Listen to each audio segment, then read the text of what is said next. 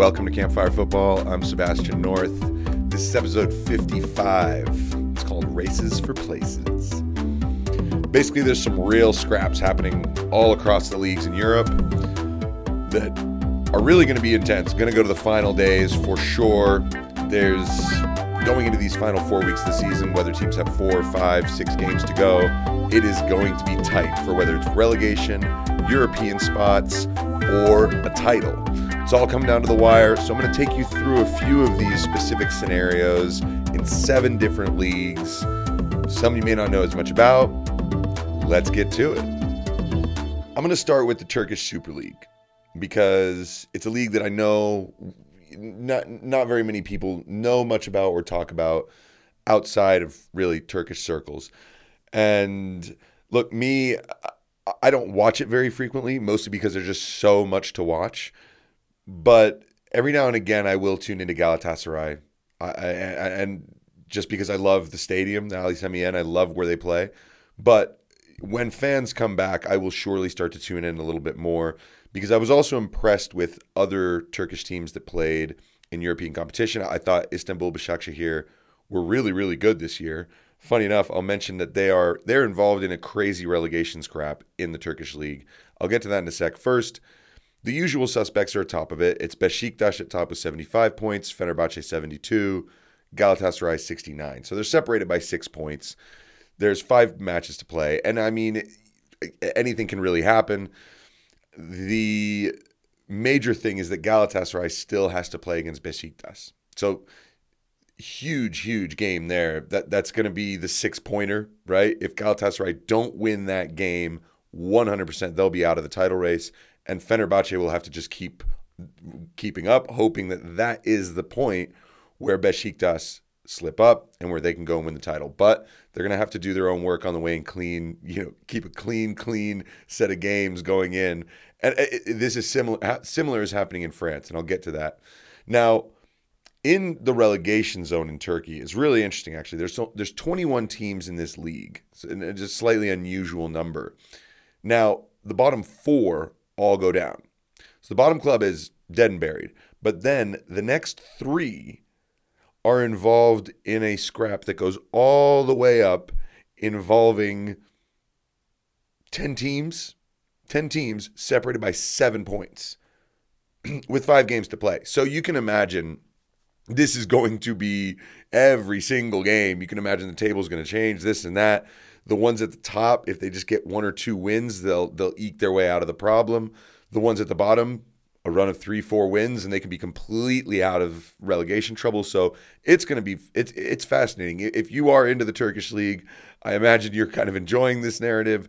Anyone who's interested in good relegation scrap, check that out. The title also looks like a pretty good race. All right, moving on to the Women's Super League. I mentioned in my last episode how important the game between Man City and Chelsea was for the title. With just two games to play, Chelsea have a two point lead. Basically, if they can just be perfect through their final two games, they'll win the league. City will, uh, I, I imagine, be perfect for their final two games. So we'll just have to see if anything if anything happens that that's un, unexpected at this point, because Chelsea looks shoe in to win the title. It's at the bottom where it gets really interesting here.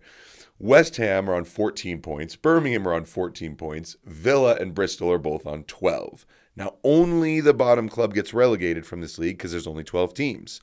So, right now, it looks like Bristol or Villa, but either one of them win and they would go above Birmingham or West Ham. So, that is, it is going to be very, very, very tight.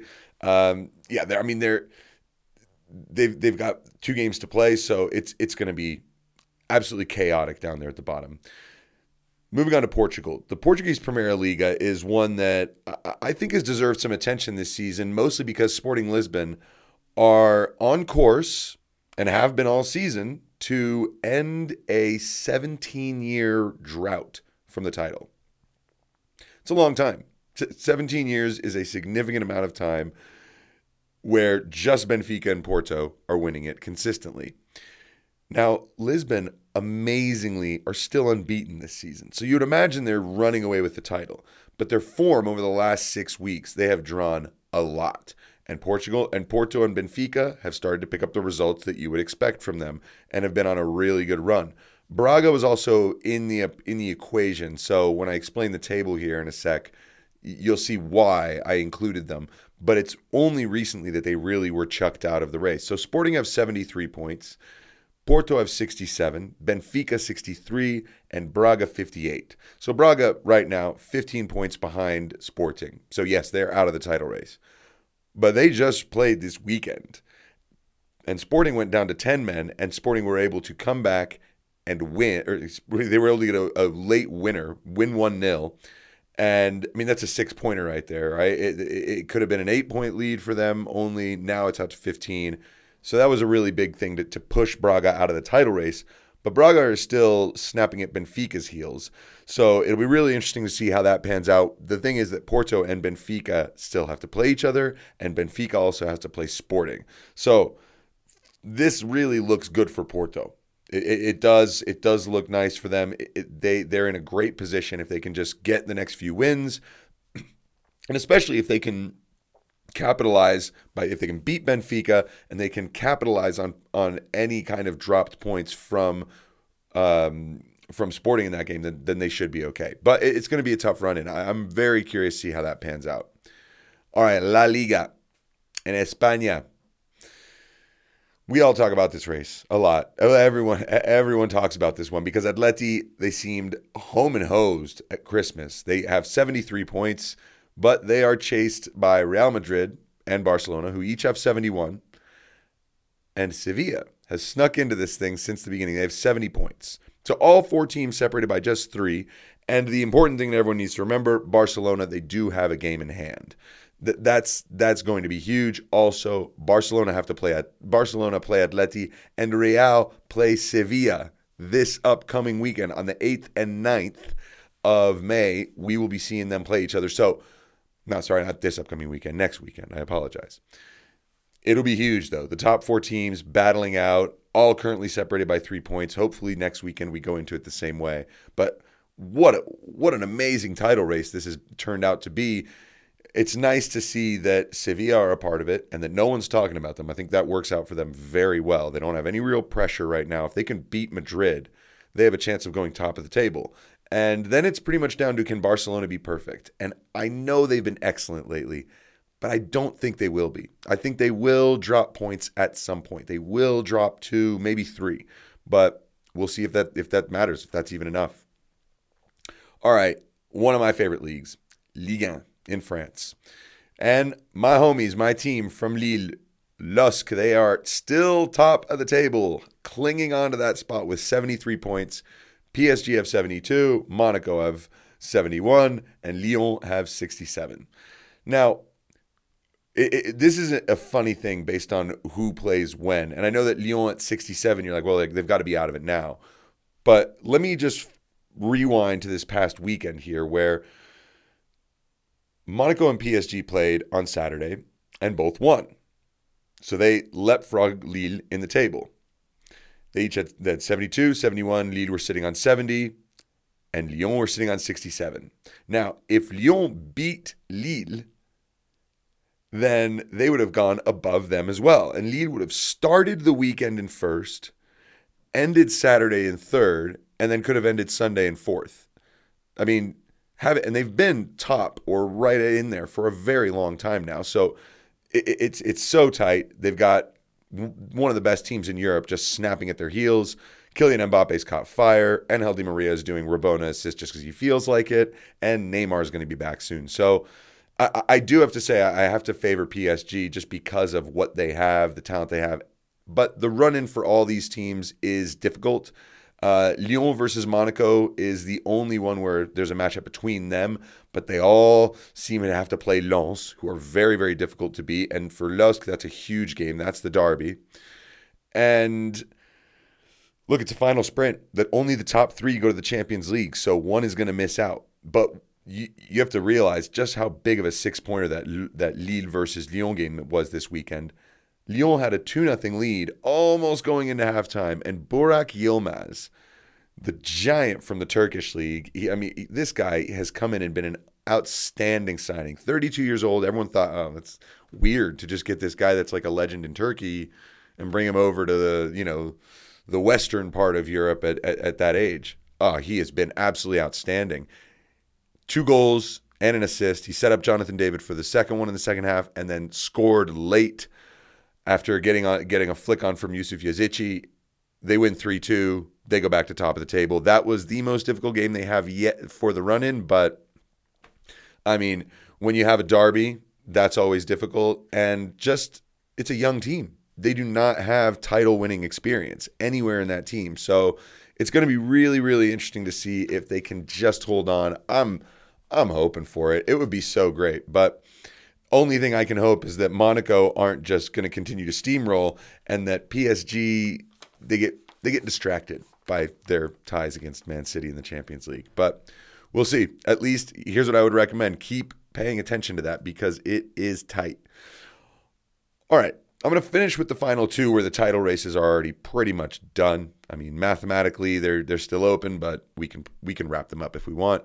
It's what's going on below the, t- the title that is actually really interesting. So I'm going to start with the Bundesliga in Germany.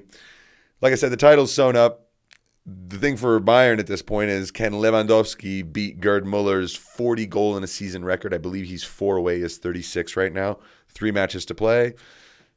I, I imagine he'll probably do it. Uh, I think the players want him to, so they're going to do what they can.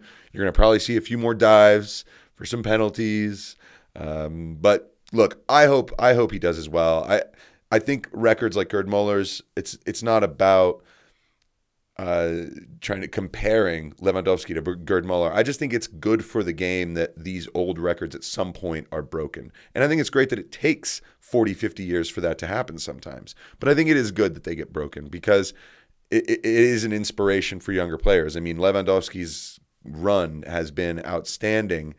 And how many people want to play like him now? And so it, it, this is a good thing. On top of that, just to get into a just a touch just lightly touch on this thing that's been going on in Germany. This coach's rigmarole merry-go-round thing. I mean, duck, duck, goose. I don't know. You can call it whatever you want. Maybe something with a circle, you know, because it seems, or, or a ladder, a chain. I don't know. But the way coaches are just being poached by a club that's in a position in the table above, or they're a club that has just a little bit more pull. So they just get the guy who's doing well at the next one down, and it just chops all the way down. So it all started with Borussia Dortmund deciding Edin Terzic isn't really going to be the long term option here. So, hmm. Let's go ahead and get Borussia Mönchengladbach's manager, and then it just and then it just fell all the way down the line. It was like Mönchengladbach then and and and the funny thing is every time there was a coaching change announced, the club who was going to be losing their coach started to play worse and the club who announced a coach started to play better. Now, Julian Nagelsmann was just announced as Bayern Munich manager for next season. Incredible. I mean, for some reason I actually thought that RB Leipzig because they're kind of the they're kind of a defector club in Germany. You know, they're one of the ones that really had to be reined in with the 50 plus one rule. That's why they're called RB Leipzig and not Red Bull Leipzig because you're not allowed to corporate, you're not allowed to have corporatize your club basically. And because it has to belong to the fans and not the company, right? So it, that that is just hilarious. It was after all these coaches and and changes were announced, but from multiple different clubs throughout the season all of a sudden it happens to Nagelsmann. And RB Leipzig, they just like accepted compensation. We're like, sure. And I'm sure they could have said, no, like, we're not letting you go. If you want to go to Bayern Munich, like, you're 33, someday it'll happen for you. But we're not doing it now. I mean, there was no release clause in his contract, contract like there was for Dayot Upamecano. So, yeah, really interesting. One day, I really want to do an episode. I want to talk to someone in Germany who can tell me more about the culture and why this is more or less just accepted. I, people don't really seem to complain about the fact that Bayern Munich comes and gets players because, well, they don't really hold out that much and try to sell them. We don't hear about transfer sagas in Germany. We just don't. It, it, it gets done, it's finished, it's quick, and Bayern keep their position of power. But in Germany, I'm not so sure if that's something that people dislike. I don't know if that's something that everyone has a huge problem with. I think they would like to see a more competitive league, as we all would. But Bayern being a dominant force is also good for German football because they're good in Europe, right? So, and German football is healthy. It's doing well right now. There's a lot of good clubs, a lot of good players, a lot of good managers coming out of there or there currently. So I don't think they're in a big, big struggle. What's good about this is that at least there is an incredible race. Like I said, Bayern Munich on top, 71 points. They're seven clear of RB Leipzig. That's, yeah, it's mathematically possible, but it ain't happening. Wolfsburg have 57. Frankfurt have 56. Dortmund 55. And Leverkusen 50. And this is the hunt for the top four. So, Obviously, two of those teams that I mentioned will be missing out. And Borussia Dortmund, they still have to play against RB Leipzig, and they also have to play against Bayer Leverkusen on the final day. Wolfsburg also have to play against RB Leipzig. So, so there's drop points there that are possible. You got to think Eintracht Frankfurt are looking around, going, you know, we've got we've got the options here. We don't have to play against any of these big guys. really, really could work out for us.